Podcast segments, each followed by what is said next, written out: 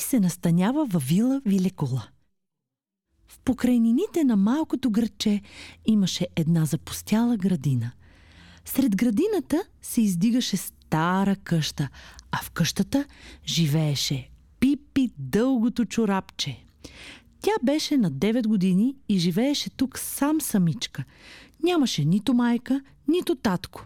Нещо, което всъщност беше много хубаво, защото никой ни казваше да си ляга тъкмо, когато й беше най-весело, или пък да гълта рибено масло, когато й се ядяха бомбони. Някога Пипи имаше татко, когато много, много обичаше. Имала си я и майка, но тъй отдавна, че изобщо не я помнеше. Майка й умряла, когато Пипи била съвсем мъничко бебе и така врещяла в люлката, че никой не можел да се доближи. Пипи вярваше, че сега майка е на небето и надзърта през някоя дупчица за своето момиче. Затова често махаше нагоре с ръка и се провикваше. Не се тревожи! Все някак ще се оправя! Пипи не беше забравила баща си. Той бе морски капитан и кръстосваше големите морета. Пипи пътуваше с него на кораба му, но един ден, по време на силна буря, вятърът отнесе баща й в морето и той изчезна. Ала Пипи беше съвсем уверена, че някой ден той ще се върне. Не можеше да повярва, че е загинал и мислеше, че е слязал на брега на някой остров пълен с хора, които са го направили свой крал и че сега той се разхожда цял ден с златна корона на главата. Моята майка е ангел, а татко ми – крал на южните морета. Наистина, не всички деца могат да се похвалят с такива чудни родители. Обичаше да повтаря доволна Пипи. А когато татко си построи кораб, ще дойде да ме вземе и ще стана принцеса. Ех, че живот ще бъде! Бащата на Пипи беше купил старата къща с градината преди много години. Беше решил да живее тук с Пипи, когато остарее и вече няма да може да кръстосва моретата. Но стана така, че той изчезна в морето и докато го чакаше да се върне, Пипи реши да отиде в вила Вилекула. Тъй се казваше къщата, която стоеше готова, обзаведена и очакваше обитатели. Една хубава лятна вечер Пипи се сбогува с всички моряци от кораба на баща си. Те много я обичаха, а и Пипи беше силно привързана към тях. «С Богом, момчета!» каза Пипи и целуна всички поред по челата. «Не се тревожете за мене!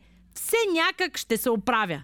От кораба Пипи отнесе две неща. Една малка маймунка на име господин Нилсон – подарък от татко й и една голяма чанта, пълна с златни парички. Моряците стояха на палбата и гледаха подир Пипи, докато тя се изгуби от погледите им. Вървеше с твърда крачка, без да се обръща, с господин Нилсон на рамо и с чантата в ръка. Забележително дете! Отрони един от моряците с просълзени очи, когато Пипи изчезна в далечината. Той беше прав. Тя наистина бе забележително дете. Най-необикновеното у нея беше силата й. Пипи беше така изумително силна, че в целия свят не можеше да се намери полицай, който да я надвие. Стига да поискаше, Пипи можеше да вдигне на ръце цял кон и често го правеше. Тя си имаше кон. Беше го купила с една от многото златни парички в деня, когато се настани в вила Вилекула. От край време беше мечтала за собствен кон. Сега той живееше на верандата. Но когато Пипи искаше да пие там след обедното си кафе, безцеремонно го изнасяше в градината. В съседство с Вила Велекула имаше друга градина и друга къща. Там живееха баща и майка с двете си добри дечица – момченце и момиченце. Момченцето се казваше Томи, а момичето – Аника – те бяха много мили, възпитани и послушни деца. Томи никога не гризеше ногтите си и винаги правеше каквото искаше майка му. Аника не се сърдеше, когато не можеше да наложи своето. И беше винаги спретната в късите си добре изгладени басмени роклички, които се стараеше да не изцапа. Томи и Аника си играеха кротко в градината, но често им се искаше да имат другарче в игрите – докато Пипи още обикаляше моретата с баща си, те понякога дълго стояха край оградата и си казваха колко глупаво, че никой не се настанява в онази къща. Там би трябвало да живее някой с деца. В онази хубава лятна вечер, когато Пипи за пръв път прекрачи прага на вила Вилекула, Томи и Аника не бяха от дома. Бяха заминали за една седмица на гости у баба си. Затова не знаеха, че някой се е настанил в съседната къща. Когато се прибраха от дома си и застанаха край портата да огледат улицата, те още не подозираха, че съвсем наблизо вече имат другарче за игра. Както се чудеха какво да правят и си мислеха дали ще се случи нещо приятно през деня или пък той ще бъде един от ония дни, в които нищо не може да се измисли, вратата на вила Вилекула се отвори и оттам излезе момиченце. Това беше Пипи дългото чорапче, която тръгваше на утрина разходка. Томи и Аника никога не бяха виждали такова чудновато дете. Ето как изглеждаше. Косата имаше цвят на морков и бе сплетена на две стегнати, стърчащи плитки. Носът ти, досущ като мъничко картофче, беше обсипан с лунички. Под него аленееше доста голяма уста, пълна с здрави бели зъби. Роклята й беше направо странна. Пипи си я беше ушила сама. Отначало смяташе да я направи цялата синя, но синият плат не стигна и Пипи се принуди да пришие тук-там по някое червено парче. Дългите и тънки крачета бяха обути в дълги чорапи. Един кафяв и един черен. Освен това, носеше черни обувки, точно два пъти по-големи от стъпалата й. Татко й беше купил тези обувки в Южна Америка, та краката на дъщеря му да имат на къде да растат. И Пипи не искаше да чуе за други. Но онова, което най-много накара Томи и Аника да ококорят очи, беше маймунката на рамото на непознатото момиче. Малък макак, облечен в сини панталони, жълто елече и с бяла сламена шапка на главата. Пипи тръгна по улицата. С единия си крак стъпваше на ръба на тротуара, а с другия на паважа. Том и Аника я проследиха с очи, докато се скри от погледа им. След малко тя се върна. Сега пък вървеше заднешком. Правеше го, за да си спести обръщането, когато тръгваше обратно към дома. Пипи стигна до портата на Томи и Аника и спря. Децата мълчаливо се разглеждаха. Най-сетне Томи попита. Защо вървиш заднешком? Защо вървя заднешком ли? Възкликна Пипи. Не живеем ли в свободна страна? Човек не може ли да върви както си иска. Освен това, ще ти кажа, че в Египет всички си вървят така и никой не го смята за странно. Че откъде знаеш? Очуди се Томи. Да не си ходила в Египет. Как да не съм ходила в Египет? Запиши си някъде, че съм ходила. Обиколила съм цялото земно кълбо и съм виждала много по-особени неща от а, хора, които вървят за днешком. Какво ли би казал, ако ме беше видял да ходя на ръце, както правят в Индокитай? Сега вече излъга, заяви Томи. Пипи се замисли за миг. А, имаш право, излъгах, промълви тя печално. Грозно е да се лъже, каза Аника, която чак сега посмя да отвори уста. Да, много е грозно да се лъже, съгласи се Пипи още по-печално. Но понякога забравям това, разбираш ли? Пък и как ще искаш от едно дете, чиято майка е ангел, а татко му негърски крал, да казва винаги истината? Освен това, продължи Пипи и луничкавото й лице се озари. Ще ви кажа, че в Белгийско Конго няма нито един човек, който да говори истината. Там по цял ден лъжат. Започват в 7 часа сутринта и продължават до зале слънце. Тъй, че ако някой път се случи да излъжа, опитайте се да ми простите и си спомнете, че съм живяла повече време в Белгийско Конго. Но въпреки това, бихме могли да станем приятели, а? Разбира се, съгласи се Томи и изведнъж почувства, че този ден няма да е от скучните. Защо, например, да не закусим заедно от дома? предложи Пипи. Ами защо не? Съгласи се Томи. Хайде да тръгваме. Хайде, каза Аника. Да вървим веднага. Но нека първо ви представя на господин Нилсон, каза Пипи. Малката маймунка свали учтиво шапка и учтиво се поклони.